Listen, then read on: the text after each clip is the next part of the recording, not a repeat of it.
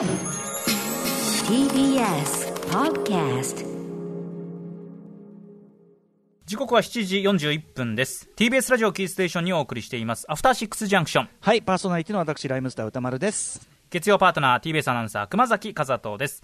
さてここからはまだ名前がついていない日常の場面や感情に新たな名前を与え声高に提唱していく新概念提唱型投稿コーナ月曜はこんなコーナーをお送りしております。題して、新エヴァンゲリオン絶好調記念、イキリ言動。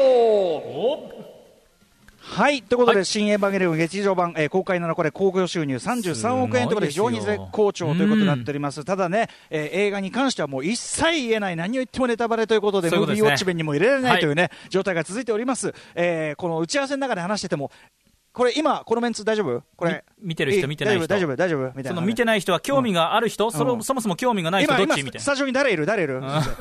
誰が、誰が見てる？誰が見てなない？そこの出席確認からしないああと誰が興味ないとかね。大変なんですから、は、はいいということで、えー皆さんね、人間誰しも浮ついた時や気が大きくなった時テンションが上がりすぎて、エヴァ初動機のように、初号機のように暴走し、生きった言動をしてしまうことありますよね。ええーということで、だからね、小さくまとまった守りの人生より恥をかいてでもがむしゃらに生きりきった方がいいんじゃないかということで、あなたがかつてやってしまったまるまる生きりを紹介し、すべての生きりを温かく肯定していく新人間参加のコーナーとなっております。はいえーそうなんですね。あの、シンジ君、ね、碇シンジ改め、イキリシンジ君、いその大人になれば、ひょっとしたら、そのしシンジ君の言動さえもイキリになる可能性があるというね。言ってや、俺言ってやったんだよ、もう逃げちゃだめだって言ってやったんだよ、みたいなね。そういうかもしれないですね目が覚めたらもう知らない天井だったもんね。昔の話だそうなんてことをね。はい、すいません。はいということで、えー、行ってみましょう。えーこれ非常にですね、あの、またまた充実したあのメールを数々いただいておりましてありがとうござ、います私読みでいいんですか？お願いします、はい、えーちょっと来週の特集、えー、いけずバンド天国にも関係しているかもしれません。こちらのイキリご紹介しましょう。ラジオネーム地球最後のお父ちゃんからいただいたイキリ言動。これは分類するならばアマチュアバンドイキリとでも申しましょうか。そんな私のイキリエピソードです。高校時代、私は友人たちとバンドを組み、洋楽ロックのカバーを中心に日々練習に励んでおりました。当時は周りに洋楽をカバーしているバンドもなく練習を聞きに来てくれた友人たちからも評判、えーからの評判も上々、うん。あとはライブができる環境さえあればよかったのですがしかし都会から離れた田舎のことです。なかなか人前で演奏するチャンスもないまま俺たち最高じゃね？とぐんぐんぐんぐん自己評価だけがうなぎ登り状態になっていくのでした、はいはいそんな私たちのバンドに念願の人前で演奏するチャンスが到来しました、うん。高校の卒業生これね予選会と予備予備のあれに選別と書いて予選会というねお別れ会みたいなね、うんこういうあれですね。のステージで演奏できることになったのです。持ち時間は30分。結構30 30分分も結構ありますよね。えーしかし私たちは卒業生という強い立場を持った最高のロックバンド、えー予選会当日はブライアン・アダムスヒューイ・ルイスザ・ニュースナイト・レンジャー、まあ、ザ80年代ですね、はい。えーなどのカバー曲すべてを生きって演奏し私たちのバンドはなんとトータル1時間超えのなんと。満足したステージを楽しんだのでした。ライブ終了後最高の気分でステージから客席を見ると全校生徒の魂が抜けています。そうです。満足したのは私たち生きりまくったバンドのメンバーだけで数百人の生徒全員が約1時間の苦行を強いられていたのでした MC もなくただひたすら無慈悲なまでに曲を聴かされた不幸な人たち。今もあのたくさんのポカーンとした表情が忘れられず夢となって出てくるほどです。ああの頃ライブステージにおけるバイブルキングオブステージライムスターのライブ哲学が出ていればもっとうまくできたかもしれません。涙という、はい。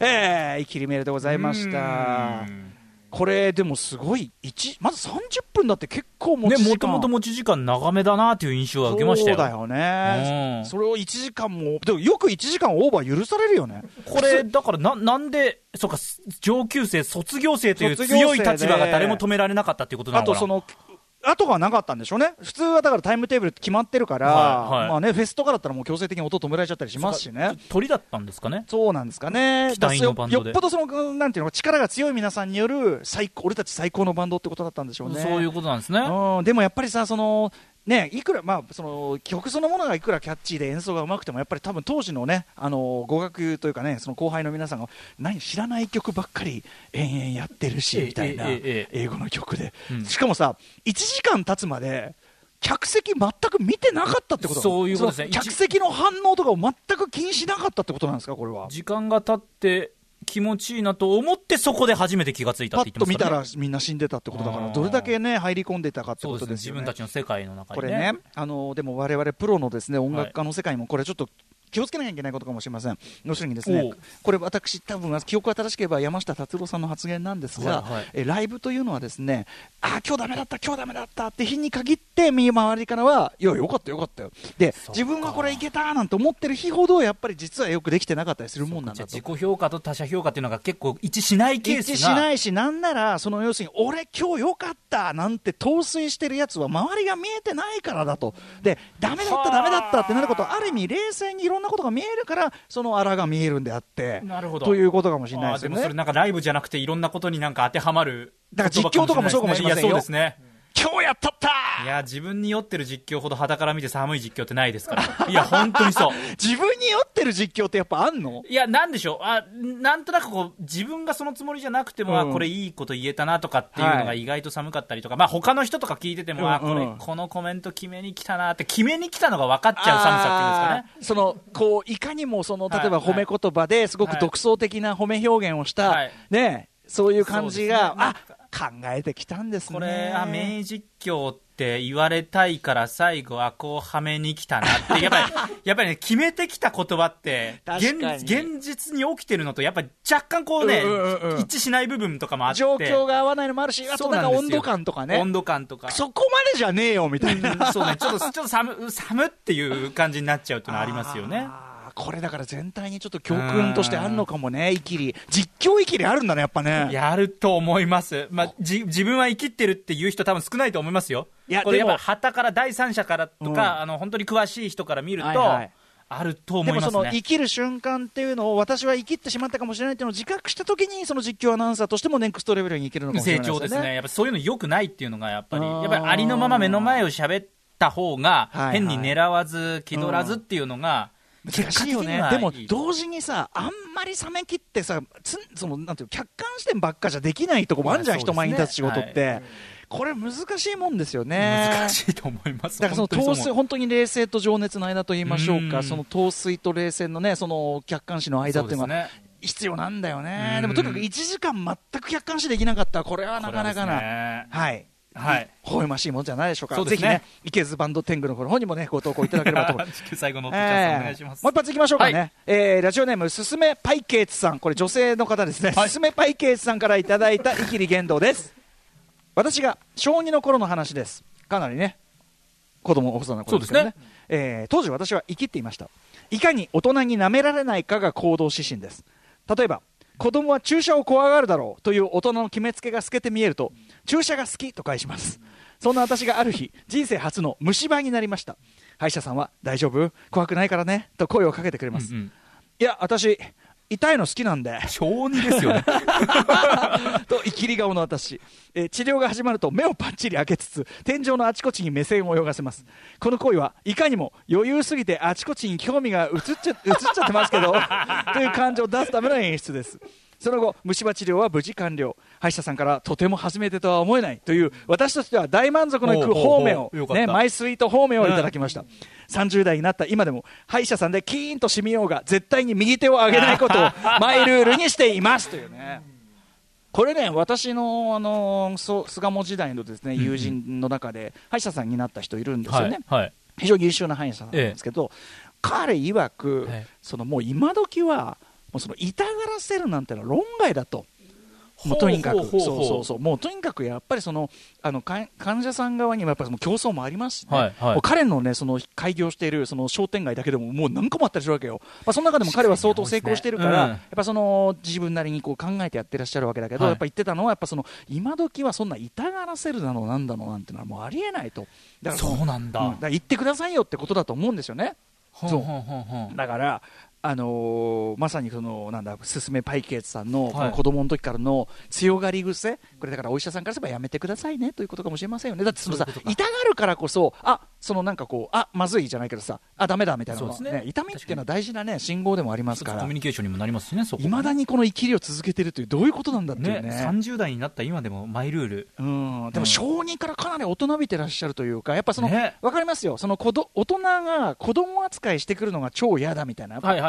あるじゃないですか、ある種、よくあるあるというかね。ねでもその中でですよ、そのやっぱりその痛くな、まあ、痛くないもんって言いながら涙ぐんでるとかね、うんうんうん。そういう顔とか、怖くないもんって言いながら涙ぐんでる、そういう可愛らしいの可愛いはあるけど。で、すね。いや私痛いの好きなんでこれは。小児ですよこれコメント。うんはい、もうなんかもう開花してんのみたいなさ、うんうんうんうん。そっちみたいなこう思っちゃうねえ。で目目天井のあちこちに目を泳がせるのも余裕の表現っていう、余裕。なんなんていうかその自分のそのなんていうのこうどう見えてるかみたいなね。この意識の感じがさやっぱすごく大人なわけようん。ね。俯瞰して見え熊崎君こういうこう子供ならではのその大人に対してるこそのなんていうの俺子供扱いすんねえきりみたいなのありますか？ああなんだろうな。なんかやっぱり食べ物とかでもうん。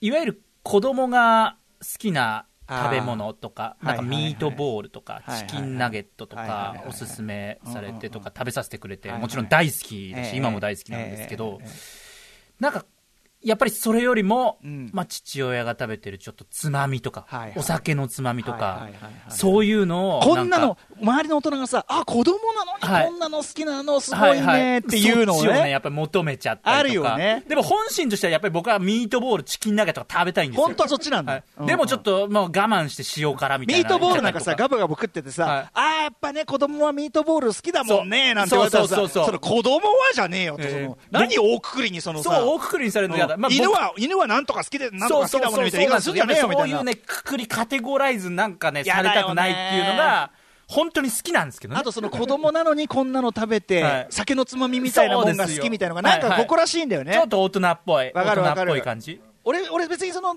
あの、無理してたわけじゃないけど、やっぱりその銀杏とかを好んで食べるほどに、銀杏とか、そう、わかる。この子は、なんか、ね、大人がののものが好きなのね、なんて言われると、やっぱね。、まあナッツとかとかさ、あと私がね、やっぱカレー屋とかによく行って、その大人も辛がるカレーを食べるという件ですよね、やっぱその、からそのデリーにおけるカシミールみたいのを、はいはい僕はカシミールには小4で到達したんですねもう。今でも到達なかなかできないでな。でやっぱそのうまいうまいって、まあ、うまいんだよ、うまい、うまいって食ってんだけど、で周りの大人が辛いかなんか言ってんのを見て、心底、心底軽蔑してたから、小4の俺が食べてるものが辛いんですってなんて思ってたんだよね。でも周りの大人の人からすると、あれ、こんなちっちゃい子供がそうそうそうカシミールとかっていう目線では見られますよね。いやみ別に見てないよ、そのだから見てないですか？あの人があのよそんちのガキが何行こうとしたことじゃねえんだもんさ 気になりません？そそのそこに順列などないのが普通なんだけど、俺的にはだから少しずつ少しずつ辛さを上げて、ついに小4でカシミール到達した、ね、でうまいうまい食って、うまみもわかる、俺は、うんうんうんと思っていた横で、うー、辛い、うー、辛いかなって言って横で、